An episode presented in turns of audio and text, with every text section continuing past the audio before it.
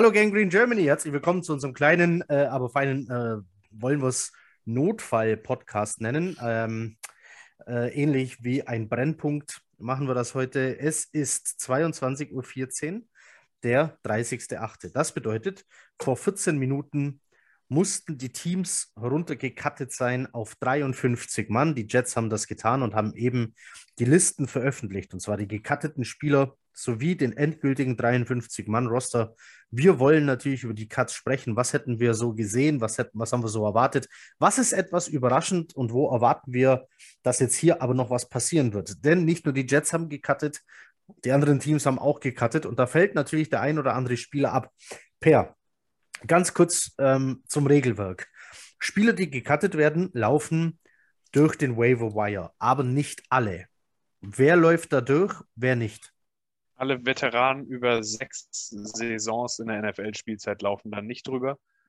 Also jetzt, muss ich, jetzt, wo du mich gefragt hast, muss ich noch mal überlegen, ob es wirklich sechs Jahre waren, aber ich glaube, es war tatsächlich so. Das ändert sich nur dann, das hatten wir letztes Jahr mit Odell Beckham nach der Trade Deadline. Denn zwischen der Trade Deadline und dem Super Bowl muss jeder einzelne Spieler über diese Waiver-Liste. Aber jetzt gerade ist es so nicht. Zum Beispiel Will Parks gehört, meine ich, zu den Spielern, die nicht darüber laufen. Der okay. jetzt auch entlassen wurde. Gut. Ähm, Waiver Wire bedeutet, 24 Stunden sind die Spieler quasi für niemanden irgendwie erreichbar, außer ähm, man meldet seinen Wave an als Team. Dafür gibt es eine Reihenfolge. Die Reihenfolge richtet sich immer noch nach dem Draft 2022. Ist das korrekt? Ja. Ja. Gut. Also, das heißt, die Jets sind an Position, wo waren wir? Vier. Vier. Da sollte ja das ein oder andere eventuell abfallen. Gut. Also, Jets an Position 4. Nach 24 Stunden ist der Spieler aber vogelfrei. Jeder kann mit ihm verhandeln. Er wird behandelt wie ein normaler Free Agent. So. Dann gibt es noch das Practice Squad. Wird ein Spieler innerhalb der 24 Stunden nicht gesigned, kann man ihn in sein Practice Squad signen. Zehn Spieler haben darauf Platz. Per nochmal Regelkunde. Gelten noch die Covid-Richtlinien, dass ich quasi jeden Spieler aufs Practice Squad holen darf? Ja, das Gut. ist aktuell noch so und es sind auch nicht zehn, sondern 16. Ah, stimmt, genau, das Seit wurde ja erweitert. Jahren. Ja, genau. Ähm, also ähm, vor Covid waren es zehn und es dürften nur bestimmte Spieler mit so und so wenig Erfahrung in der Liga aus Practice Squad äh, gesigned werden. Jetzt darf es jeder sein und es können 16 Spieler sein.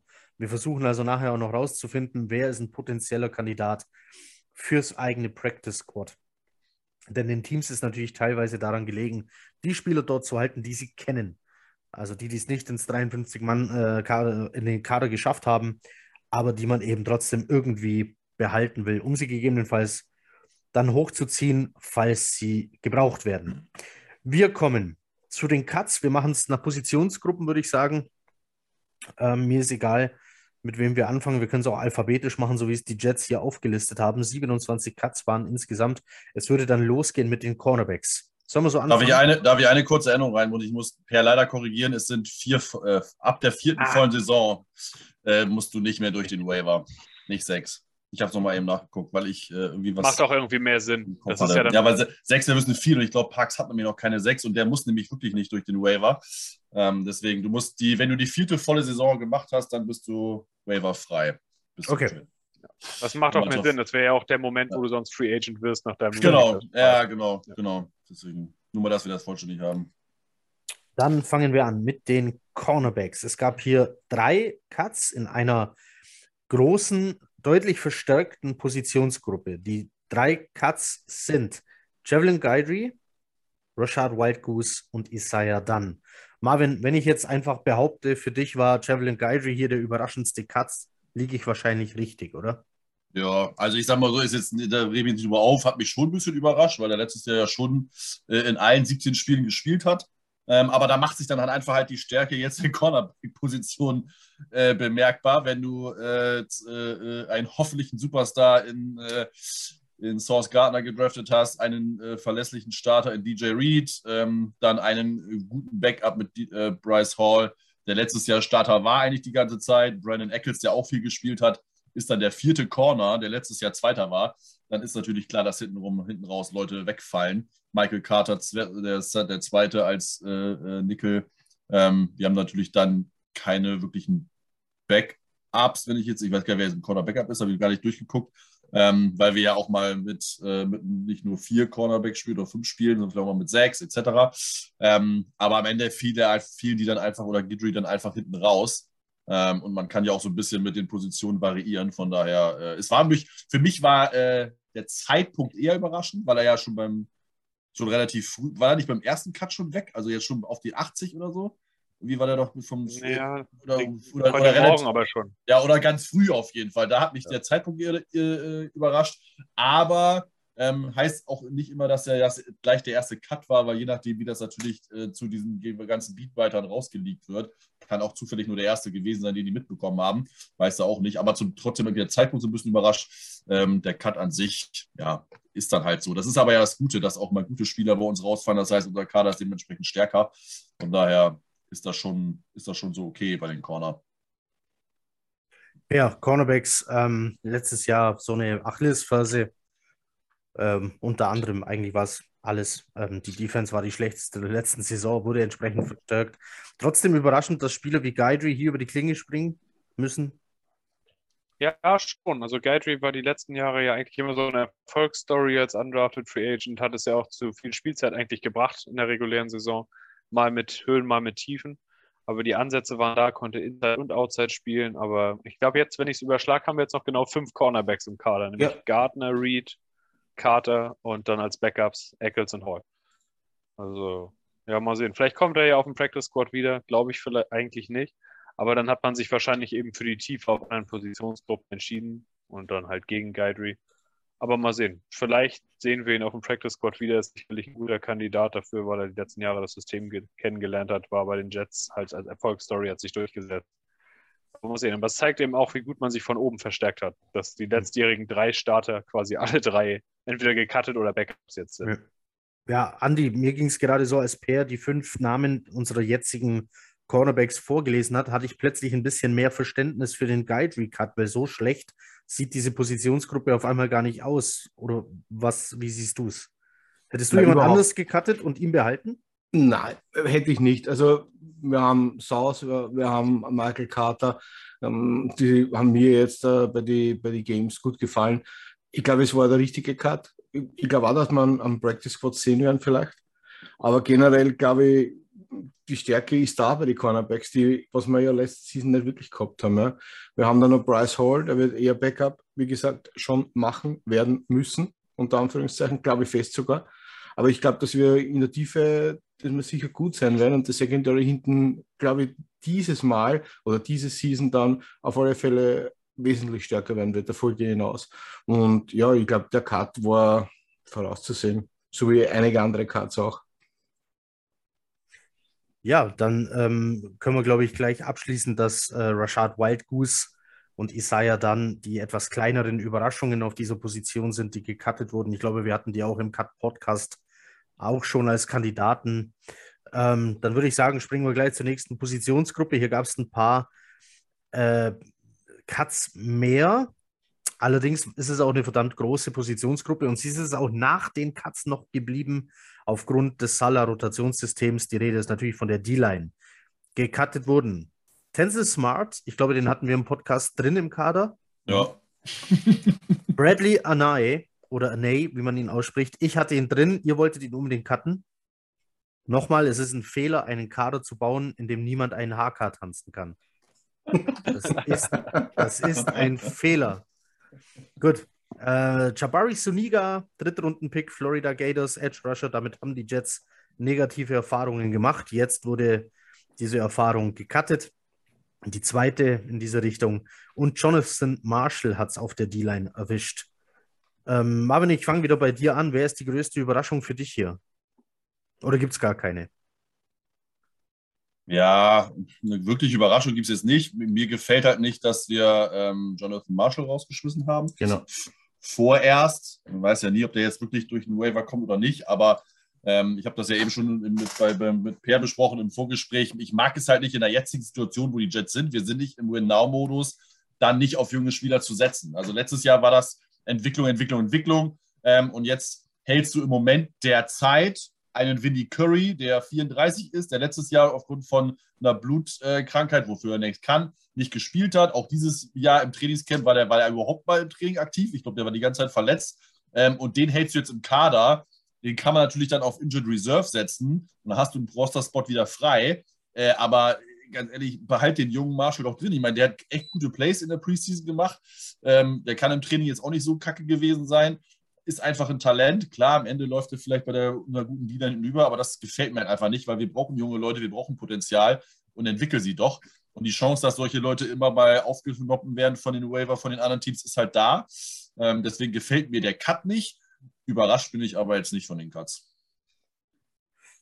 Per, wie siehst du es? Ähnlich, also wie man im Vorgespräch aus dem Podcast schon gehört hat, bist du so ziemlich der gleichen Meinung wie Marvin. Junges Talent hätte man halten müssen.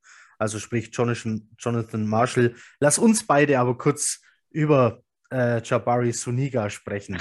ähm, wir sind wieder drauf reingefallen, wieder auf den Edge Rusher der Gators. Ähm, wir beide hatten den, glaube ich, auch sogar auf dem Wunschzettel ganz oben. Ich kann mich erinnern, wir haben uns bei dem Draft beide sehr gefreut, dass er es geworden ist. Dritte Runde war es. Wieder dritte Runde, wieder ein Edge Rusher, wieder äh, Florida Alligators und wieder war das nix. Ähm, du hattest den äh, Pre-Draft. noch. ja, Jakai Polite auch. Die beiden äh, seien jetzt irgendwo und reißen da richtig ab. Nee, wir hatten den nee, Pre-Draft also, sehr hoch und die Enttäuschung war dann aber dementsprechend. Also bei mir zumindest. Wie sah es bei dir aus? Ja, ist schon schade drum. Also ich fand damals seine Anlagen im College waren eigentlich sehr gut man konnte da viel Talent sehen, auch Produktion war da, auch Variabilität, aber am Ende kommt es eben manchmal vor. Es klickt einfach nicht auf dem nächsten Level. Die Spieler sind auf einmal alle viel größer, viel schneller, viel schlauer und du kommst einfach nicht dran vorbei. Und so ein ähnlicher Fall ist es bei ihm dann wahrscheinlich auch einfach. Wobei er wirklich eigentlich seine beste Offseason hatte. Also gerade zu ja. Beginn des Trainingcamps war täglich von ihm zu lesen. Das ist die letzten Wochen dann so ein bisschen abgeappt leider. Und ich denke mal, da wird er seinen Spot dann auch verloren haben. Aber ich weiß nicht, vielleicht ist das jemand, den man nochmal zurückholt im Practice Squad. Vielleicht hat ein anderes Team Interesse. Also ich denke nicht, dass seine Karriere so schnell vorbeigeht wie die von Polite. Ja. Weil er hat ja schon auch, er ist ja aus Versehen auch ein, zwei Mal in Säcke gestolpert letztes Jahr, als er dann gespielt hat, Ende des Jahres. Ähm, so schlecht war er jetzt nicht, aber bei den Jets ist halt, du hast die Erwartung an einen Drittrunden-Pick, dass der startet nach ein, zwei Jahren. Ja. Eine gute Franchise arbeitet nun mal so. Und er hat halt nichts dazu beigetragen, groß mehr in der Hinsicht. Und die D-Line ist sehr tief, da gibt es eine Menge Kandidaten und viele, die den Platz halt vor ihm verdient hatten. Gut, Vinnie Curry kann man sich drüber streiten, da hätte ich wahrscheinlich tatsächlich Bradley Anay behalten. Hm. Aber ja, umso niger, weiß nicht, hat man so ein bisschen kommen sehen. Ja, es war, was mir irgendwann aufgefallen ist, ist die Spritzigkeit, die ich für seine Größe ähm, noch bewundert habe am College, war in der NFL irgendwie weg. Also nach, dem Snap, nach dem Snap war er irgendwie immer als letztes wieder oben. Ähm, keine Ahnung warum. Ähm, ja, sehr schade die Geschichte jedenfalls. Ähm, ich verlasse mich jedenfalls nicht mehr auf Florida Gator Edge Rusher. Die Geschichte ist vorbei. Da kommt noch mal einer, ich sag dir das. Und, und diesmal wird er was. Andi, Andi, noch, ähm, noch was hinzuzufügen zur D-Line. Hättest du jemand anders gecuttet? Also ich muss ehrlich sagen, ich sehe das auch so mit den jungen Spielern. Wir sind im Umbau, wir sind im Aufbau und das sollte man einfach auf die jungen Spieler festhalten. Äh, für mich zum Beispiel wäre Karl Lawson einer gewesen, den ich gekartet hätte. Der Typ gefällt mir überhaupt nicht. Der hat äh, die, die vorige Saison, er hatte in der ersten Season, wie wir ihn geholt haben, war er gut. Aber ich finde, die letzte Zeit, ich weiß nicht, der hey, Verwechselst so, du Karl Lawson gerade? Ich wollte gerade sagen, Karl Lawson Na, kannst du nicht meinen. Der war oh, nämlich ja. nur verletzt, seitdem wir ihn geholt haben. Ja, ja, darum sage ich ja, ja. Er ist ja verletzt. Und wann er gespielt hat, war er kacke. Er hat, der hat noch nie für die Jets gespielt. Oh ja. Der hat letztes Jahr sich die Achillessehne gerissen. Genau. Training genau. nachdem er der beste Spieler des ganzen Teams war über die Offseason. Und danach hat er kein einziges Jetspiel gemacht. Nicht. Macht's mich nicht narrisch. Karl Lawson hat nicht einen Dann Snap gespielt. Du meinst, äh, du meinst Sheldon Rankins, den ich auch sehr gerne entlassen gesehen hätte. Warte kurz. Ich habe mich jetzt vertan. Warte ganz kurz. Rankins ist der, der auf die Beschreibung passt. Ich möchte kurz, äh, während ihr diskutiert, die Ehre von Karl Lawson retten. Er ist der beste Spieler im Kader. Der, okay, der war das sogar, war jetzt mein Schuld. Der war ich sogar verletzt auf dem Sofa, besser als manch anderer in dieser Defense. das sage ich dir. Das war jetzt mein, das war ihr mit uns wirklich vertan. Gut, also Rankins. Äh, ja. Ja. Wie, wie, gesagt, also ich würde den Jungen hätte den gecuttet, weil ich finde, der ist extrem schlacks. Mir gefällt den der Titel überhaupt nicht. Und ich glaube, junges Blut wird gut tun. Und darum verstehe ich es auch nicht, dass man den gecuttet hat. Und nochmal Verzeihung, Karl Lawson. ich richte es ihm aus, wenn ich ihn im Dezember sehe. Beziehungsweise eine Gruppe der Gang Green Germany fliegt ja schon in, Mann, zehn Tagen. Ähm, die können es ihm äh, ausrichten, auf jeden Fall. Dann sind wir durch mit der D-Line. Ähm, ich gehe ganz kurz über eine Position drüber. Wir haben alle potenziellen Fullbacks auf dem Kader gecuttet. Keine Liebe für Fullbacks. Nick Borden gecuttet und Tight End Schrägstrich Fullback Trevin Wesco. Wesco. Oder Hätte- um Zeit.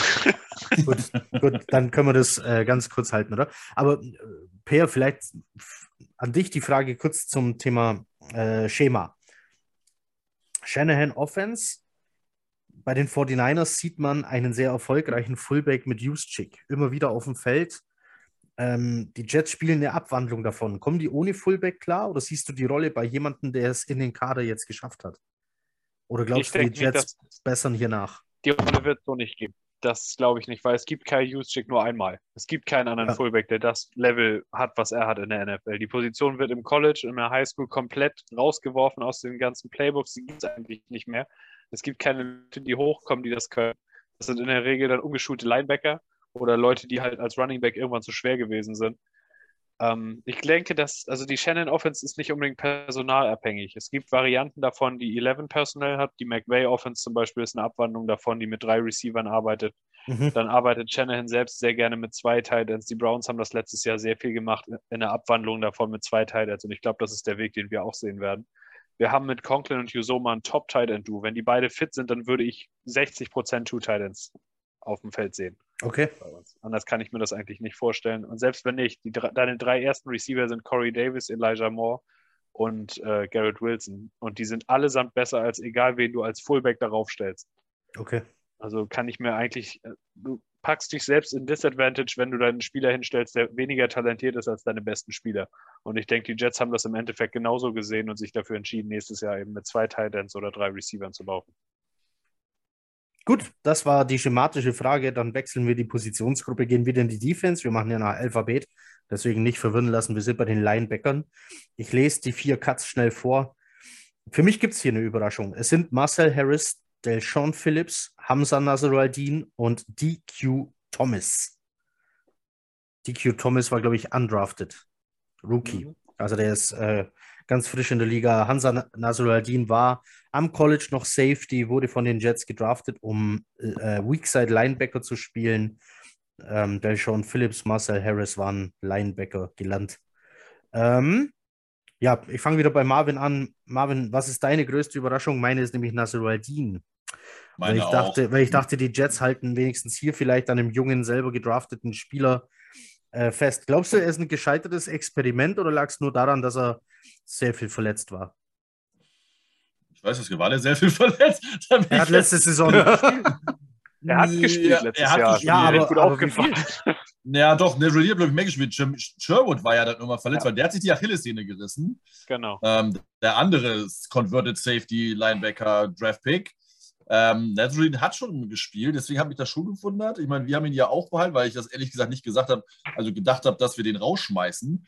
Ähm, aber ja, also normalerweise hätte ich jetzt gesagt, die Jets behalten einfach die 53 besten Spieler. Ähm, klar, du musst natürlich ein bisschen positionsmäßig gucken, aber so das, was Per gesagt hat, du behältst halt keinen Nick Borden und Trevin Vesco, wenn du 18.000 andere Spieler hast, die alle besser sind. Und dann brauchst du halt nicht die Position Fullback besetzen, weil du halt einen Gary Wilson, Elijah Moore etc. hast. Ähm, das kannst du natürlich nicht bei jeder machen, weil du brauchst natürlich auch ein paar äh, einfach äh, äh, äh, ja, äh, Köpfe, sag ich mal. Ähm, aber das äh, kommen wir später noch zu, warum ich das, warum das nicht, das nicht sein kann, weil halt zwei Spieler auf dem Feld sind, die oder Roster sind, die definitiv nicht in die Kategorie passen. Aber an sich ist es wahrscheinlich einfach so, dass es am Ende auch ein, äh, diese scheiß Englische, aber es ist halt ein Numbers-Game. Und wenn du woanders halt mehr behalten möchtest, weil ne, wir, haben die noch nicht gemacht, aber wir haben vier Running Backs und vier Tight Ends behalten, ohne Namen zu nennen. Das musst du dir auch leisten können. Wir hatten ja bei unserem Ding auch, wir haben 56 Spieler gehabt und mussten ja nochmal reduzieren ne? und Ja. haben dann irgendwie nur neun, neun O-Liner gehabt und solche Scherze. Also äh, gut, die Jets haben jetzt äh, keinen, aber ähm, das ist halt, irgendwann ist das ein Zahlenspiel und dann musst du überlegen, okay, was ist mir jetzt wichtiger? Spieler, Position, wo will ich noch einen mehr haben? Und wahrscheinlich ist da Nasruddin echt so an der Spitze und da war er halt einer der letzten zwei, drei Katz oder was. Oder er war einfach kacke. Das kann natürlich auch sein. Das ist für uns natürlich immer schwierig zu beurteilen von der Ferne. Ja. Ähm, ich habe über dem nicht viel Schlechtes gehört, aber kann auch sein. Also, was du erklärt hast, erklärt den ganzen Cut Day eigentlich ziemlich gut. Du musst nicht unbedingt schlecht sein, um gecuttet zu werden. Du kannst auch nur der eine zu viel sein, wenn es auf einer anderen Position eng wird oder man da einen mehr braucht. Und auf einmal ist ein vermeintlich auf seiner Position besserer Spieler raus für jemanden, der vielleicht nur eine Backup-Rolle hat. Ähm, aber es geht eben nur darum, wie viel Backups brauche ich, wie viel Polster brauche ich. Ähm, in unserem System, ich habe es vorher schon mal angeteasert, äh, Heavy Rotation auf der D-Line. Das heißt, du gehst mit vielen D-Linern da rein. Ähm, die fressen natürlich äh, Roster-Spots. Dann ist immer die Frage, kannst du Positionen doppelt besetzen oder hast du eben so einen Jerome Peak dabei, der nur Gunner spielt, der nimmt dir einen Roster-Spot weg und ist de facto nur ein Gunner. Ähm, sowas spielt dann immer noch mit rein und dann muss jemand anders halt gehen und so erwischt es dann auch mal Spieler, um die es auf den ersten Blick schade ist, aber Kaderbau ist nicht so äh, simpel, wie man das manchmal in einigen Facebook-Gruppen liest. O-Liner sind wir dann schon. Zu Oh, meiner. Verteidigung möchte ich nur was kurz sagen. Äh, die New York Jets äh, offizielle Seite, die sind blitzschnell. Äh, ich habe mich deswegen vertan, weil die den Roaster Cut schon aus dem Roaster rausgenommen haben. Wie ich eingestiegen bin, waren sie Haben noch sie alle drin und jetzt haben sie ihn rausgenommen. Darum war ich in der Zeile falsch und voll fokussiert auf Loss.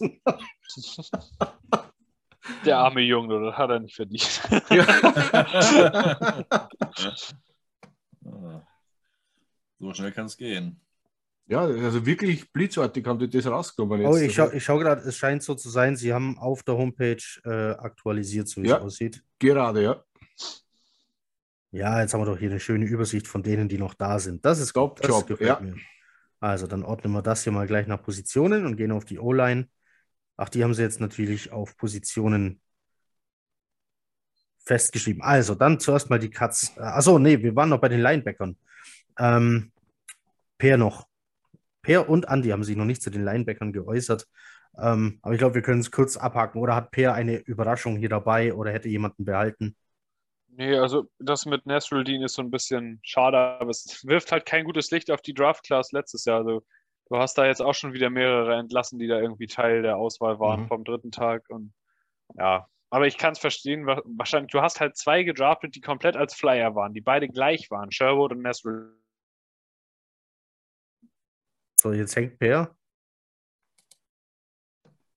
Hängt er nur bei mir oder hängt er bei euch auch? Na, hängt. Äh, hängt auch. Gut, also wir haben ein Standbild bei Per. Ähm, das haben wir ich damals denk, schon gesagt. Beide sind auf. Ah, Jetzt Ja. ist er wieder da. Bin ich äh, noch Per, du da? warst, du hattest leider, äh, hattest du Standbild und einen Hänger. Du hast gesagt, äh, die Jets haben zwei gleiche Spieler quasi gedraftet mit Sherwood und Nasir Al-Din, zwei gleiche Typen. Ja. Und dann äh, warst du für eine halbe Minute weg. Im Endeffekt muss man schon als Erfolg sehen, dass einer von beiden es zumindest in den Kader schafft, weil beide mussten eine neue Position lernen mit schwierigen Voraussetzungen. Also Ja. mal sehen. Dann geht es mit Sherwood hoffentlich in die richtige Richtung. Andi, für dich noch eine Überraschung dabei bei den Linebackern? Na, bei den Linebacker überhaupt nicht. also. Also. Äh, jetzt kann ich aber mal gucken, welche Linebacker denn noch im Kader sind. Das müsste jetzt hier aktualisiert sein. ja, wir haben Mosley, Harris, Sherwood, Nee, Williams. Harris kann nicht sein. Harris wurde entlassen. Na, ist nur im Kader. Das kann nicht sein. Der steht auf der Cutliste mit drauf. Also ich habe ich Kader hab steht ja auch nicht drin, ne? ich Na, hab auf der Kartenliste steht er nicht mehr. mehr. Ich hab Quan Alexander, CJ Mosley, Jamian Sherwood und Quincy Williams. Ich habe nur noch Genau. vier Linebacker. Ja, korrekt. Da haben die das schon wieder aktualisiert. Das gibt's ja nicht. Also bei mir, bei mir stimmt's. Bei mir, bei mir stimmt's. Wenn Andi noch einmal auf Refresh klickt, das kann auch. Wer weiß, was ja, dann die haben, passiert. das schon Äh. wieder, die haben das schon wieder aktualisiert. Ich bin, das gibt's ja nicht. Hör auf, da drauf zu drücken. Lawson ist gleich weg, Mensch. Also bei, vier, An, bei Andi läuft es aber hier. bei nur, bei nur vier Linebackern ähm, äh, im. Kader, rechnet jemand von euch jetzt mit einem Signing nach dem Cut Day? Nee, Mm, weil das nur mm, zwei Starting-Positionen sind. Genau. Es wird ja die meiste Zeit eh in der Nickel-Defense gespielt und in der Zahler-Defense ist die, der dritte Safety, äh, der dritte Linebacker spielt 40% der Snaps. Okay, das bedeutet, wir haben zwei Linebacker auf dem Feld, nur um Nickel-Defense kurz Ja. zu erklären. Das heißt, wir haben einen, statt äh, eines dritten Linebackers haben wir einen Nickel-Cornerback auf dem Feld. Das ist in unserem Fall wahrscheinlich dann Brandon Eccles. Der Michael Carter. Carter. Äh, Michael Carter, genau. Ähm, gut, also dann hat der seine Position äh, über den Weg bekommen. Sehr schön. Also, um das kurz zu erklären. Also nur zwei Linebacker auf dem Feld, vier haben wir im Kader. Dünn, aber reicht. Dann sind wir bei der O-Line und hier gab es viele Cuts. Ich bin sehr überrascht. Ähm, O-Line sieht jetzt tatsächlich mal äh, auf den ersten Blick dünn aus. Mal gucken. Gecuttet wurden über, also für mich mit einer der größten Überraschungen Conor McDermott. Äh, Ross Pierspacher, für mich keine große Überraschung. Grant Hermans, der im Camp mit regelmäßigen Schlägereien geglänzt hat. Also Angst hat er von, Angst hat er von niemandem. Das muss man ihm lassen. Und Chris Glazer sind die vier O-Liner, die gecuttet wurden. Jetzt fehlt Edoga. noch Chuma Edoga, genau. Ähm, auch ein Drittrunden, nee, Quatsch, war der dritte? Doch, Ja, Ja, dritte dritte Runde. Runde. Zusammen mit Polite. wusste, was er tut. Polite und Edoga anstatt, wen wollte ich damals haben, die gingen beide zu den Patriots. James Vinovic Willow und, und, äh, Kajus. Kajus, Genau, genau. Vinovic und Kajus. Sind aber beide Kajus. auch nicht so gut geworden. Nee. Also, Vinovic Aber Vin, Vin, Vinovic ist im Kader bei den Browns geblieben jetzt. Der genau, der wurde, ge- der wurde getradet Mhm. zu den Browns. aber ja. Kajus kann auch nichts. Nee, Naja. der ist kein Starter. Also, Aber Conor McDermott für mich größte Überraschung. Marvin für dich auch? Oder ist Edoga die größere? Nö. Ja? Wir- Sagen wir mal so, die größte Überraschung ist, dass wir nur noch mit Max Mitchell einen Tackle als Backup haben. Das Nicht, nein, nein, nein, stopp, stopp, stopp. Ich muss dich korrigieren. Nicht einen Tackle. Den Tackle, ja, natürlich. Danke. Ja, ja, ja, sorry. Er ist ein Louisiana Den Lafayette. Ja, Ragin. Cajun. Ja, ja. Der kann beide Seiten. Der kann- beide Seiten gleichzeitig spielen. der kann alles, So. der kann alles spielen. Der, der spielt für fünf, so deswegen. Max Aber ja. Mitchell, notfalls spielt der. Das, wir kommen nachher noch zu der Quarterback-Position. Ähm, macht euch keine Sorgen, wir haben Max Mitchell.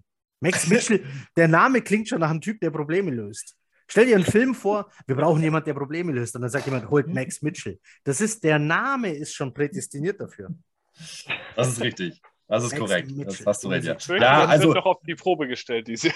Agent Max Mitchell. also ich sag mal so, sehen, ja. ich bin schon überrascht, dass sie sich jetzt von Eduga getrennt haben, weil er war jetzt ja letztes Jahr, er war ja nicht gut, aber er war jetzt auch nicht kacke. Davor die Jahre war er einfach kacke. Ja. Ähm, so, Conor McDermott war davor die Jahre auch immer kacke, war letztes Jahr auch zumindest mal, kannst du es mal einsetzen, das war jetzt kein Vollausfall. Ähm, und du brauchst halt irgendwie halt auch Tackle-Backups. Also Tackle gehen ja immer mal kaputt, wenn da mal wieder Freddy Fire irgendwie jemand ins Knie fällt oder von hinten fällt oder was auch immer. Also die Verletzungsrate bei Tackle ist ja auch groß oder die Wahrsch- Verletzungswahrscheinlichkeit, äh, auch wenn man nicht injury-prone ist. Ähm, und von daher ist, finde ich, ein halt mutig. Ähm, bist echt gesch Also ich, ich sag mal so, für mich sind mit äh, äh, Safety kommen wir noch zu, aber Tackle und Safety jetzt ja schon Positionen, wo eigentlich noch was passieren muss. Äh, aber äh, wird spannend. Also wie gesagt, ich, äh, die Tiefe oder die Nicht-Tiefe finde ich spannend. Äh, auch wenn wir den Hulk der Tackles jetzt als Backup haben, aber äh, äh, trotzdem muss man sagen, ja, McDermott und Edoga ist schon überraschend, dass sie rausgeflogen sind. Ich weiß, kann einer von den Jungs, die einfach als O-Liner deklariert sind, auch Tackle spielen? Also Herbig oder nee, Fini nicht, der ist Guard oder, oder Also, Äh, wenn alle Center? Stricke reißen, kann äh, Vera Tucker auch Tackle spielen. Hat er im College ja auch gemacht. stimmt, Er ja. war ja Left Tackle, als er gedraftet wurde.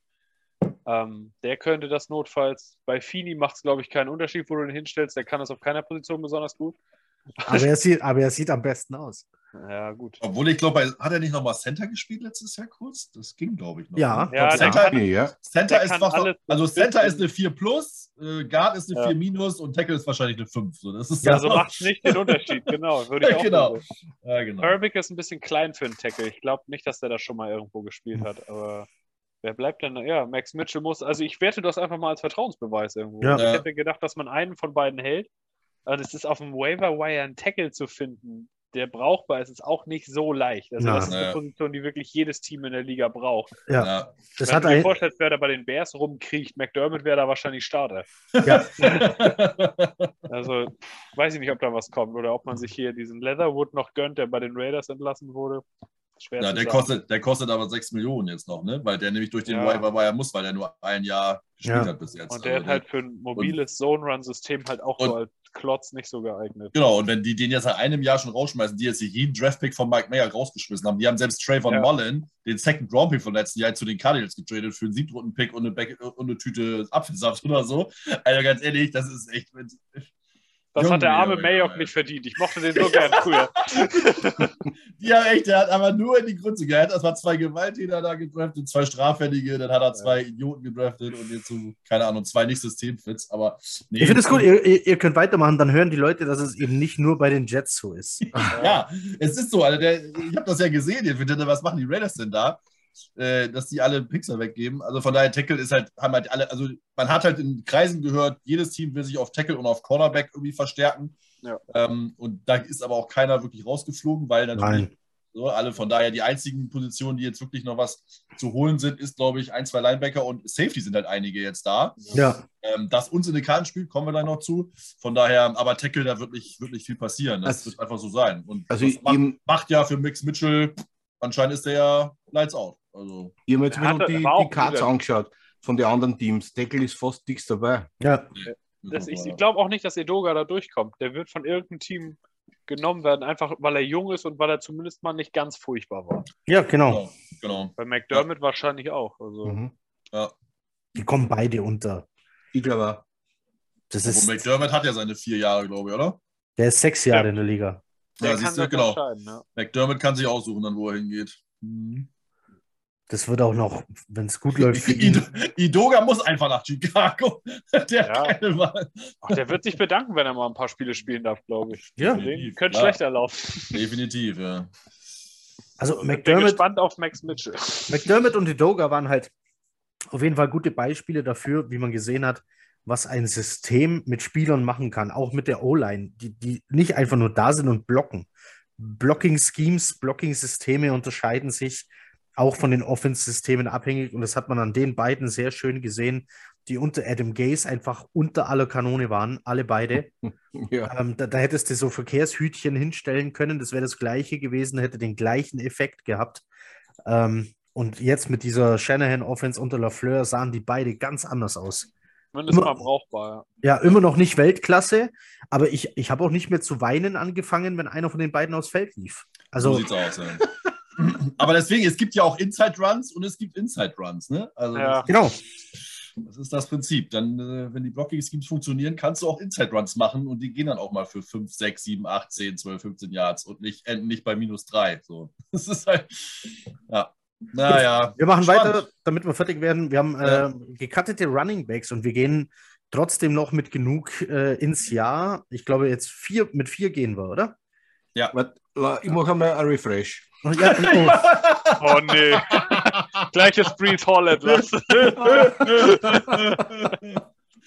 Wir haben gleich kein Wasser mehr. Also es sind, es sind vier, ja. okay. Also geschafft, geschafft haben sie, ich probiere es auswendig. Michael Carter, ähm, natürlich Hall. Ähm, geschafft hat es Sonovan Knight, Bam Knight genannt und Ty Johnston tatsächlich. Hm. Der ist für mich überraschend, dass der im Kader geblieben ist. Ich habe fest mit Tevin Coleman im Kader gerechnet als Veteran in diesem System. Peer, hättest du Coleman behalten? Ich Oder ist die Verletzungshistorie? Nicht das, also ich habe jetzt keine Angst, weil er das eine Spiel in Denver immer verpasst, sondern äh, einfach, weil der wirklich nicht viel gezeigt hat eigentlich. Also es ist ja eine Veteran Presence okay, aber für die Position mit dem wenigsten Impact auf dem Footballteam brauche ich auch keine Veteran Presence. Wenn man sich den Wert von Running Backs jetzt mal anguckt, Sonovan Knight hat jetzt schon mehr gezeigt als Brees Hall, wenn man ganz ehrlich ist. Der eine war ein Second-Round-Pick, der andere war undrafted. Warum brauche ich für sowas dann einen Mentor? Das ist halt das, was ich nicht hundertprozentig verstehe. Und deswegen, Tevin Coleman hat für mich nichts gezeigt. Im Trainingcamp gehörte der häufig zu den wenigen, die negativ erwähnt wurden oder halt als Non-Participant. Das ist dann, verstehe, also den kannst du halt wirklich, wenn den niemand anderes will, im Practice Squad noch mit durchschleppen. Das reicht auch. Aber zumindest hat man ein bisschen junges Blut behalten auf der Position. Ist immer eine gute Sache, dass da ein bisschen was in der Pipeline ist. Bam Knight ist auch vier Jahre günstig als undrafted Free Agent. Da kannst du nicht viel mit falsch machen. Der hat sich als Kick-Returner sogar schon gezeigt.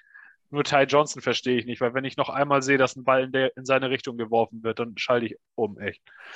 Das will ich nicht nochmal sehen. Das ist der einzige, wo ich es nicht ganz verstehe. Aber bei den anderen Also ich, ich sag eins zu eins das, was Per sagt. Marvin, du hast den Kopf geschüttelt bei Veteran Running Back, um Leuten beizubringen, wie man sich einen Ball unter den Arm klemmt und schnell damit losläuft. Nee, das, Ähm. kommt schon, das kommt schon mal vorher, weil äh, äh, äh, wer meint, dass Komi ja nichts gebracht hat. Also ich glaube, letztes Jahr war sein Schnitt gar nicht so schlecht. Ich meine, wenn er mal reingekommen ist, hat er schon mal seine paar Yards da gemacht, seine 6, 7, 8 Yards immer mal wieder. Ähm, und mehr brauchst du ja auch für den dritten Running Back nicht. Und wie gesagt, ähm, ich bin ja noch froh, dass Per gesagt hat, ich verstehe gar nicht, was Johnson da soll, weil der macht ja, ja, wirklich gar nichts. Also der läuft keine Yards, der kann keine Bälle fangen und Passblocken kann er auch nicht.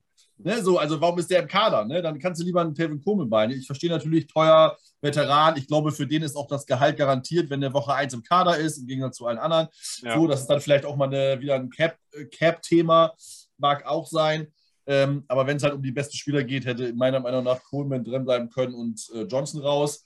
Ähm, sonst bin ich auch bei PR. Äh, Sonne Knight musste mitnehmen. Der kostet nichts, war ein super Spieler.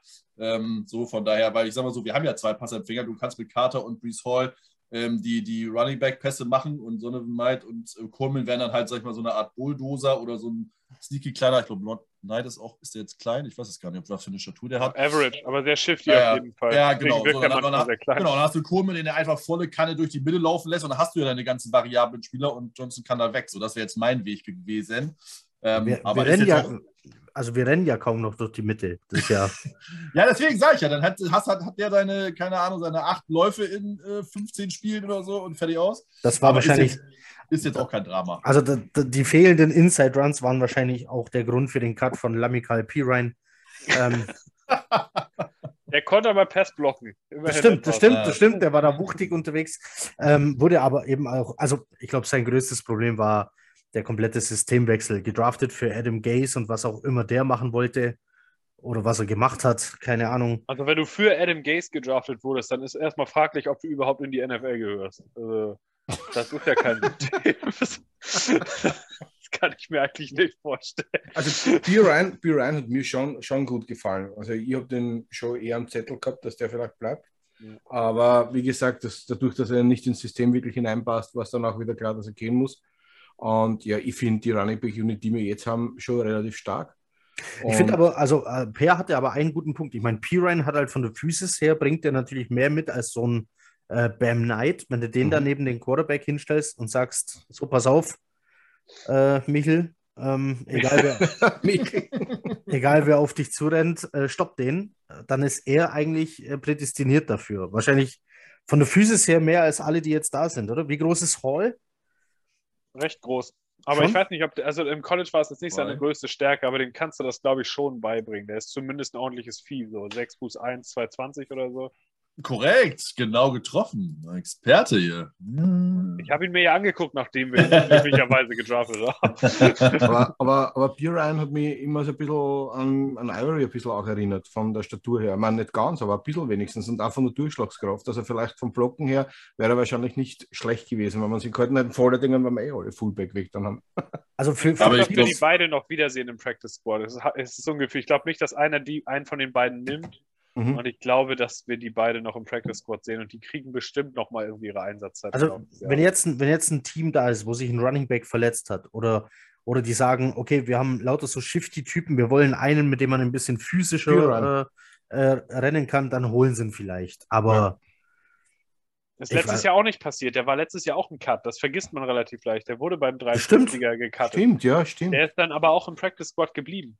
Also, das wird, glaube ich, so eine hm. ähnliche hm. Geschichte geben. Der kam auch recht früh wieder. Dann Woche drei oder so war er schon wieder im Active Kader wegen Verletzungen und sowas. Mhm, also, mhm. Den würde ich noch nicht abschreiben. Okay. Äh, wer abgeschrieben ist, und jetzt sind wir bei einer Positionsgruppe, da war sehr überraschend, Andy.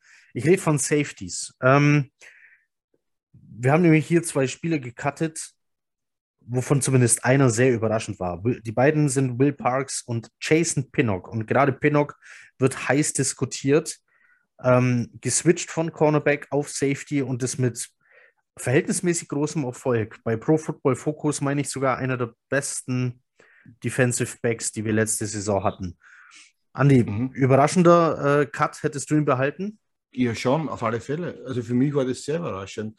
Aber wie gesagt, meiner Meinung nach kommt es bei den Cut nicht immer darauf an, wie wir erst schon besprochen haben. Ja?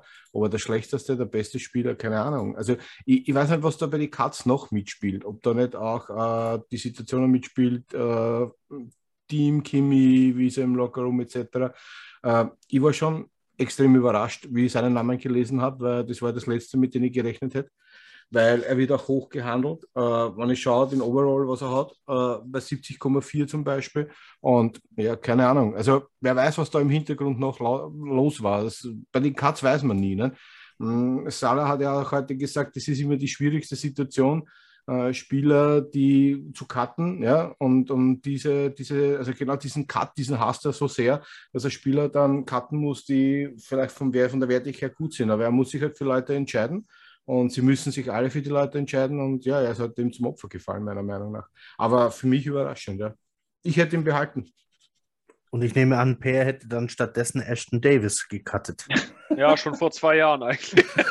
das verstehe ich. Das ist echt ein, als ich das vorhin, das ist ja schon ein Moment her, dass das kam. Da habe ich mich echt im ersten Mal ein bisschen drüber aufgeregt, weil ich fand, man konnte sehen bei Parks und Pinnock, dass die, mhm.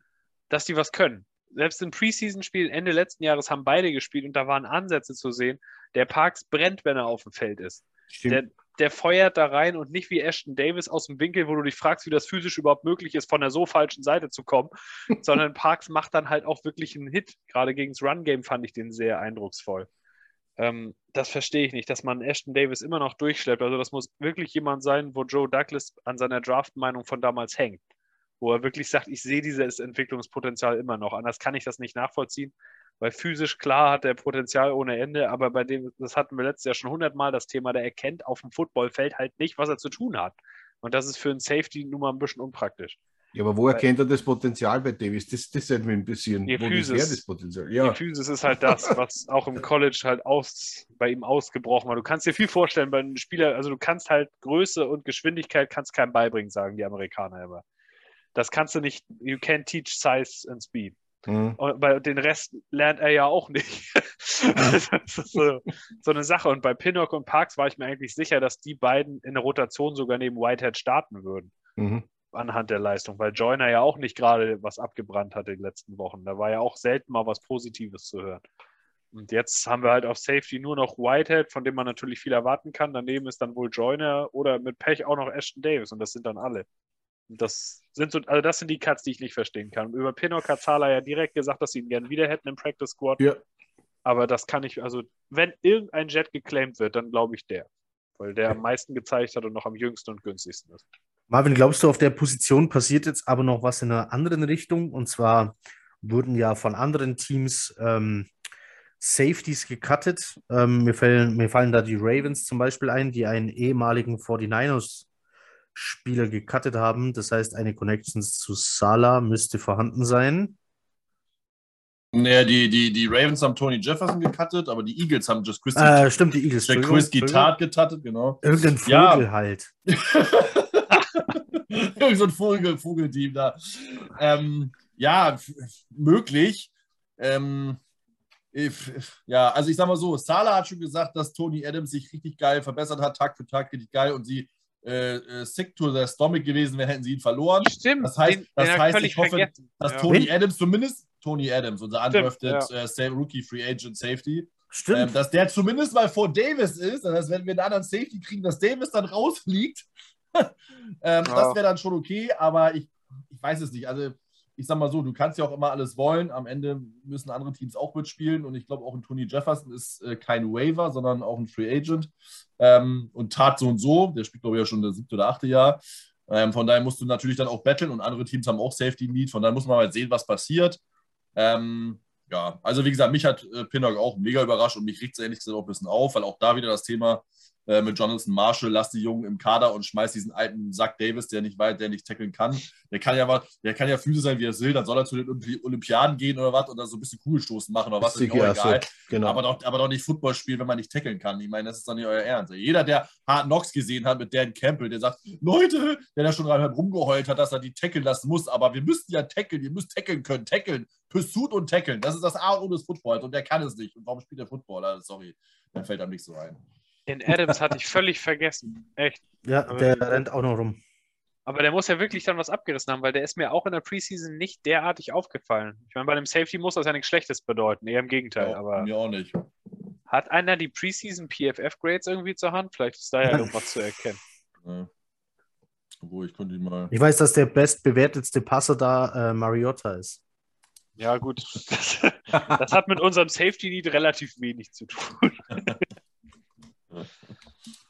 Aber da muss ja echt was Okay, äh, Ma haben. Marvin, du suchst gerade diese Grades. Ich gucke mal, ob ich sie finde, ja. Gut, dann Das machen wir so kurz weiter. Dann, dann, dann mache ich- mit Per schnell weiter und rede über ja. Mach und mal. rede über Kenny Yeboah. Ähm, okay, Wesco haben wir mit den Fullbacks quasi schon abgehandelt. Kenny Yeboah musste gehen, war undrafted, ähm, Rookie, also geholt wurde. Große Überraschung ist es nicht. Ja, ist immer sehr roh geblieben in seinem Spiel. Auch wenn man ihn mal gesehen hat, finde ich, das Route Running hat er irgendwie nicht so erfunden. So mit harten Cuts setzen oder mal ein Headfake hat er einfach nicht so drauf. Blocking war wohl auch schwierig. Das ist halt jemand, da kannst du immer noch mal gucken, ob du den weiterentwickeln willst. Aber dafür hat es ja zumindest Lawrence Cager in den Kader geschafft, was mich sehr freut. Das ist meine Weil der- Überraschung. Weil der, eine, der hat wirklich eine gute Entwicklung gemacht. Über den war immer was Positives zu lesen. Eigentlich auch in den letzten Jahren. Es hat nur halt nie gereicht, weil er halt so ein Tweener ist zwischen Receiver und Tight End. Und jetzt hat er sich wohl auf Tight End festgelegt, beziehungsweise ich nehme mal an, dass das am Ende so eine Art Big-Slot-Rolle ist, wie sie Gesicki bei den Dolphins hat. Und in der Preseason sah er sehr gut in seinen Bewegungen aus. Er hat mich, also auch wenn das ein hoher Vergleich ist, aber ein bisschen an Darren Waller erinnert. Und der hat ja die gleiche Transition gemacht. Gut, der kann mittlerweile blocken. Ob das bei Cager noch kommt, wird man sehen. Also Cager hat auf jeden Fall Masse zugelegt. Also wen, wen nicht auf dem Radar hat, ich glaube, Cager kam auch undrafted zu den. Vor drei den Jahren Jets. schon fast, glaube ich. Der ist schon Genau. ewig Ja. bei uns dabei. Ja, Aber er hat, im- hat sich immer gut entwickelt. Der war jeden Sommer ein Kandidat für knapp am 53er vorbei. ja. also kam als Wide Receiver, ähm, hat aber eine ganz schöne Größe.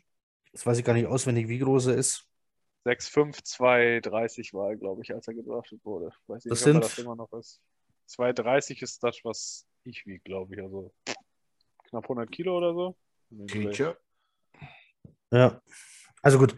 Ähm, ich hätte nicht gedacht, dass jemand, der, der seine Position wechselt, äh, an Leuten vorbeikommt wie Jeboa.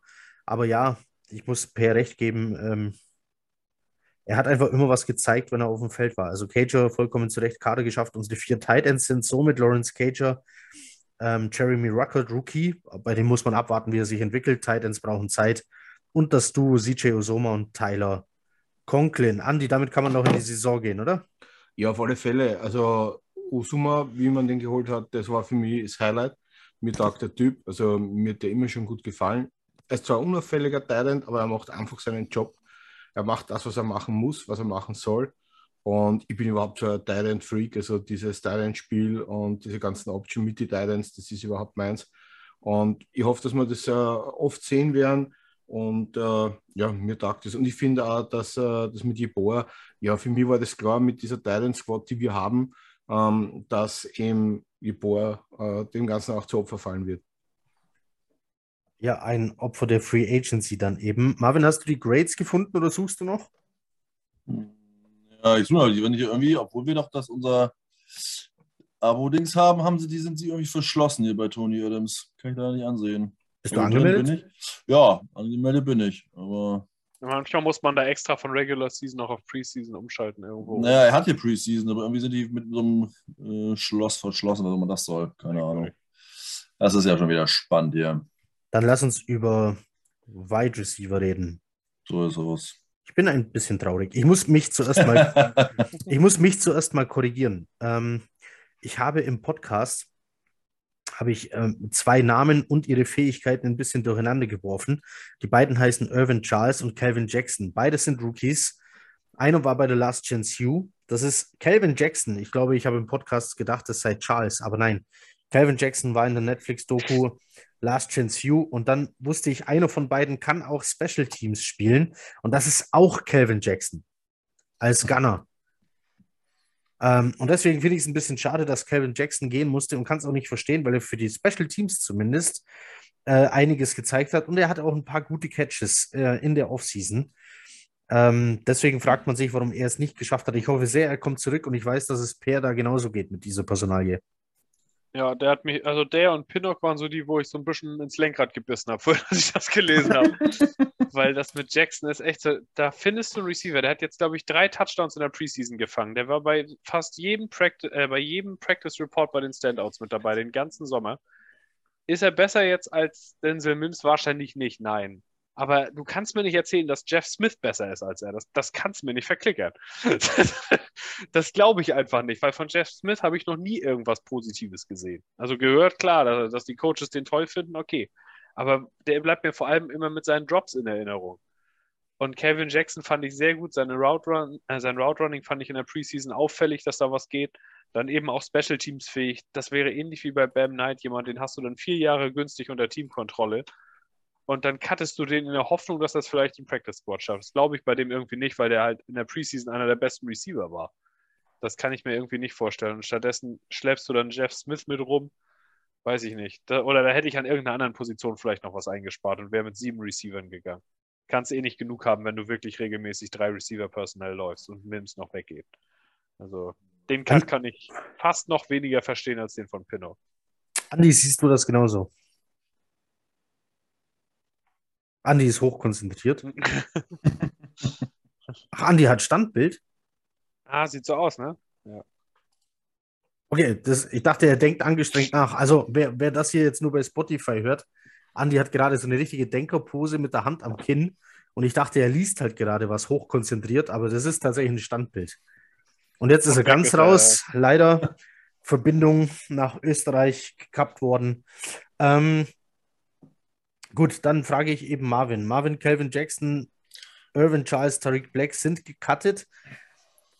Damit hat es Denzel Mims wie angekündigt in den Kader geschafft. Die Jets haben gesagt: Okay, pass auf, Junge, du willst getradet werden, ist okay, aber cutten werden wir dich nicht.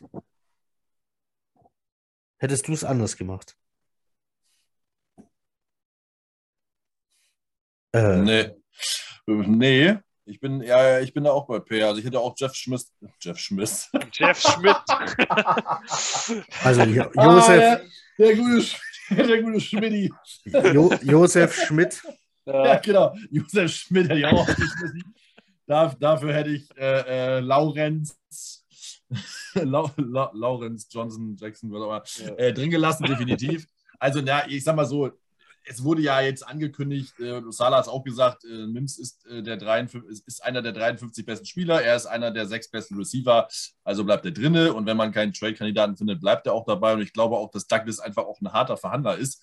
Der Typ ist einfach ein harter Hund und wenn die sagen, also wenn die sagen, hier, lass mal irgendwie den letzten, die letzte Runde, siebten Rund-Pick in 2012, 2023 oder so oder äh, 2028 schauen, dann sagt er, nö, geh mir weg da. Wenn ich hier keinen Fourth-Round-Pick oder Fifth-Round-Pick oder was immer er haben will, kriege, dann bleibt er halt hier.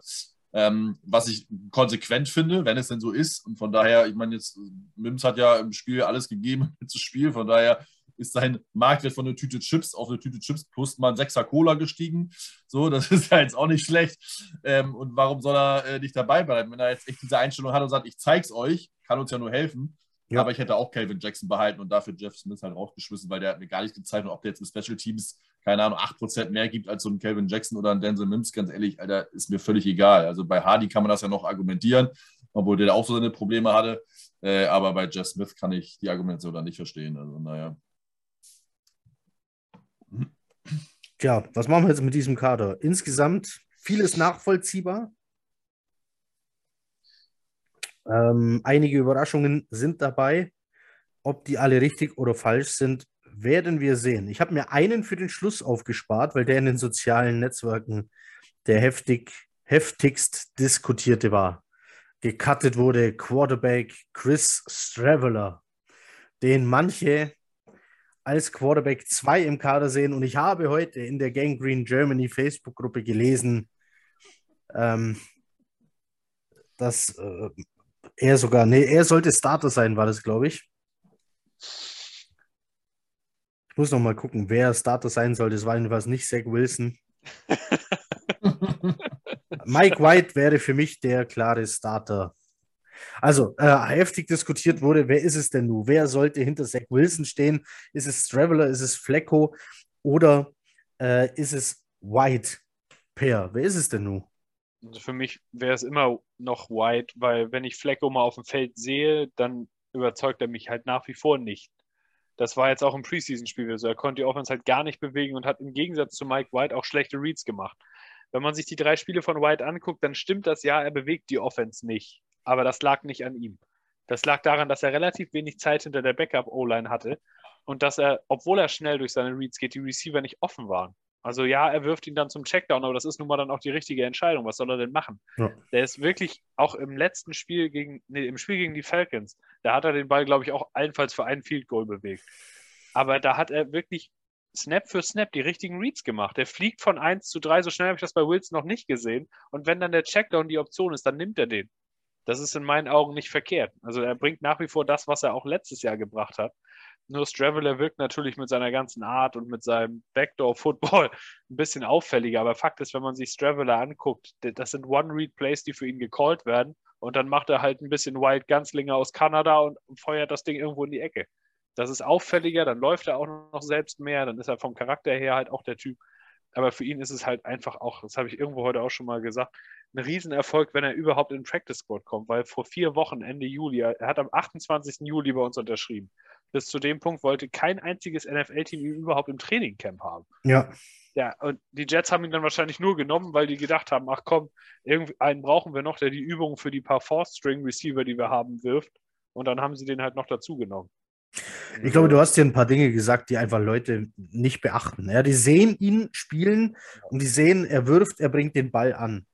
Aber dass das natürlich eine komplette Basic Offense ist mit One-Read-Spielzügen äh, äh, ohne Play-Action, ohne Rollouts oder sonstigen Schnickschnack, Flieflicker oder sowas, was es noch so alles gibt, Trickspielzüge, ähm, das, das wirst du von ihm nicht sehen. Und ich glaube jedenfalls nicht auf einem Level, wie es ein, ein White könnte oder ein Flecko. Also die, die, die, die Baseline von den beiden ist einfach schon viel höher. Der Floor ist höher. Gut, Flecko hat seinen Floor, der ist schon wieder auf dem Weg nach unten. Ähm, aber zumindest White könnte noch sowas wie einen Floor haben.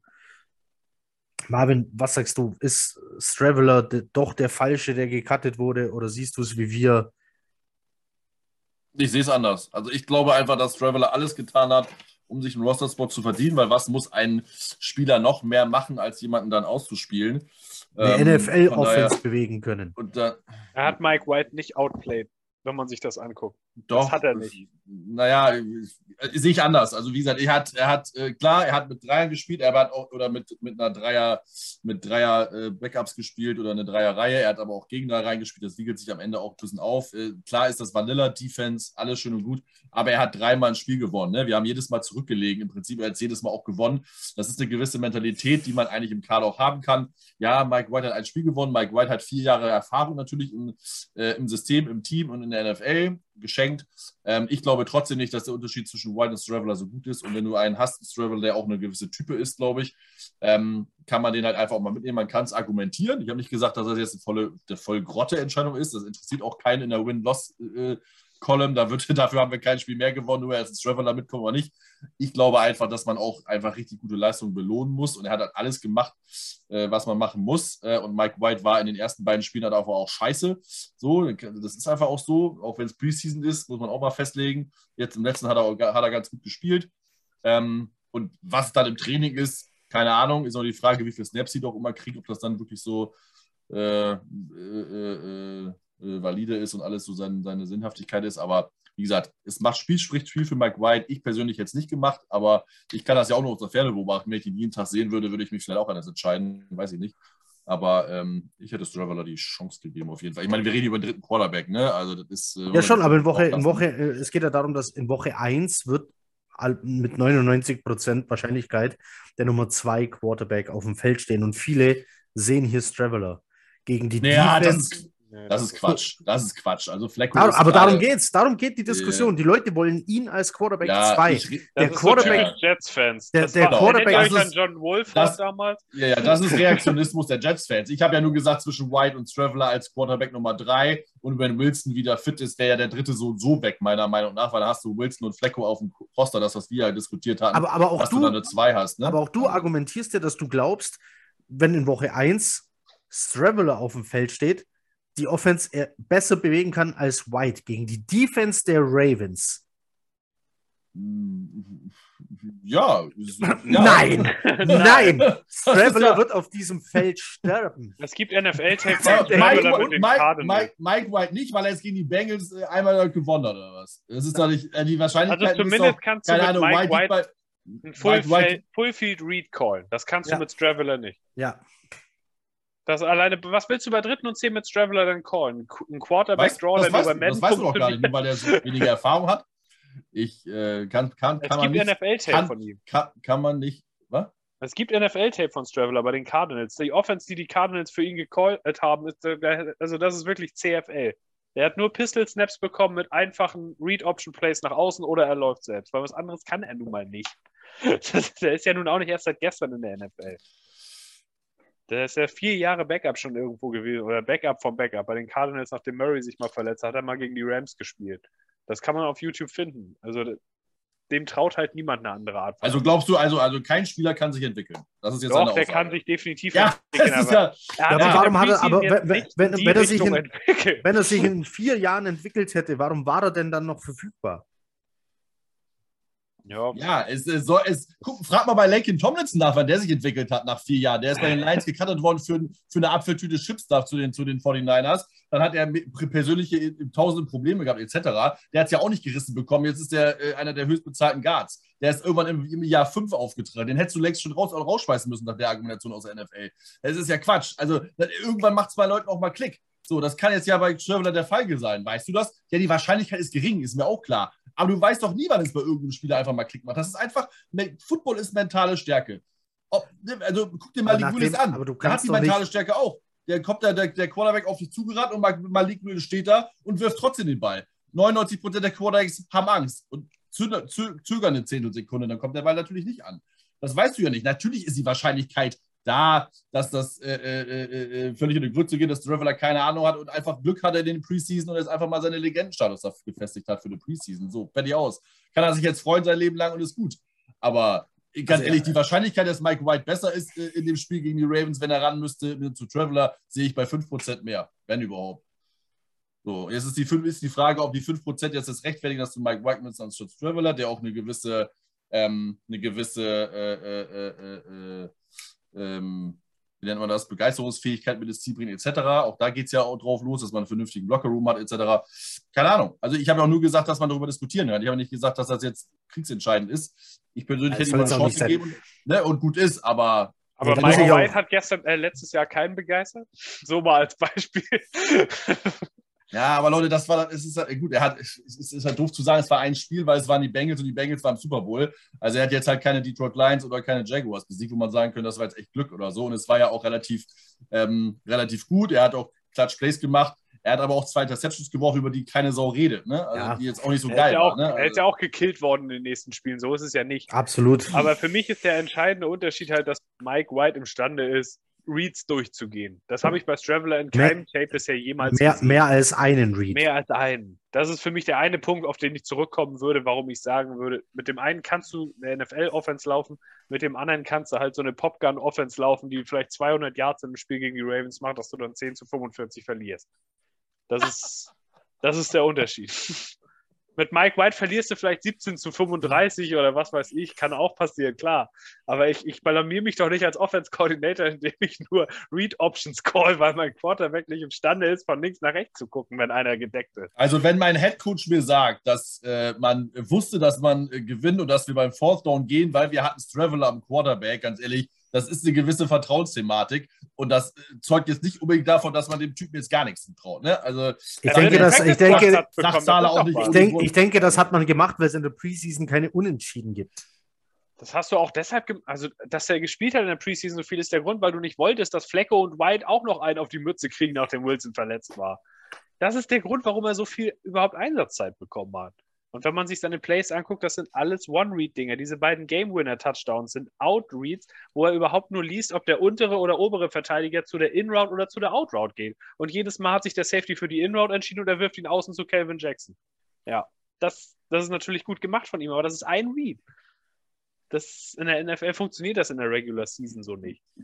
Also ich finde ja, schon gut, dass das würde, überhaupt Ich würde gerne sagen, wir reden weiter, wenn White dann zerstört wird, aber wenn White spielen muss, haben wir ein Problem. Dann, haben wir, eine, dann haben wir ganz andere Probleme. Lassen Warten wir, wir mal ab, ob Plecko überhaupt nicht besser anstellt. Also ich muss, ich, muss an der Stelle, ich muss an der Stelle Knut recht geben, wir diskutieren hier ewig rum um den Quarterback 3 oder 4. Der hoffentlich nicht spielt. genau, der hoffentlich, der hoffentlich gar nicht, gar nicht relevant ist. Aber, aber ich würde zu dem. Thema noch sagen, das, dass ich finde das cool. Ja, das ist halt Bock für Stra Straveler konnte Mitte Juli nicht damit rechnen, in seinem Leben nochmal Geld für Football zu bekommen. Und das hat, hat sich geändert durch seine Preseason. Ach so, jetzt, ja. Ich wollte sagen, Im Moment hat er noch kein Geld bekommen, weil äh, die kriegen ja kein Ja, Geld. die paar Kröten, die du halt für einen Monat Anstellung in der NFL kriegst, Ja. er wird schon was dafür kriegen. Aber er, er wird halt jetzt eine Saison irgendwo im Practice Squad verbringen. Die Aussicht hat er im Juli noch nicht. Das Also stimmt das ist allerdings, ja ja. eigentlich auch schon was wert. Das stimmt. Und Practice Squad verdient ein paar, was war das, 8000 Euro pro Woche oder so? Das ist Ja. ja schon, kann man Da machen. würde ich mich auch freuen.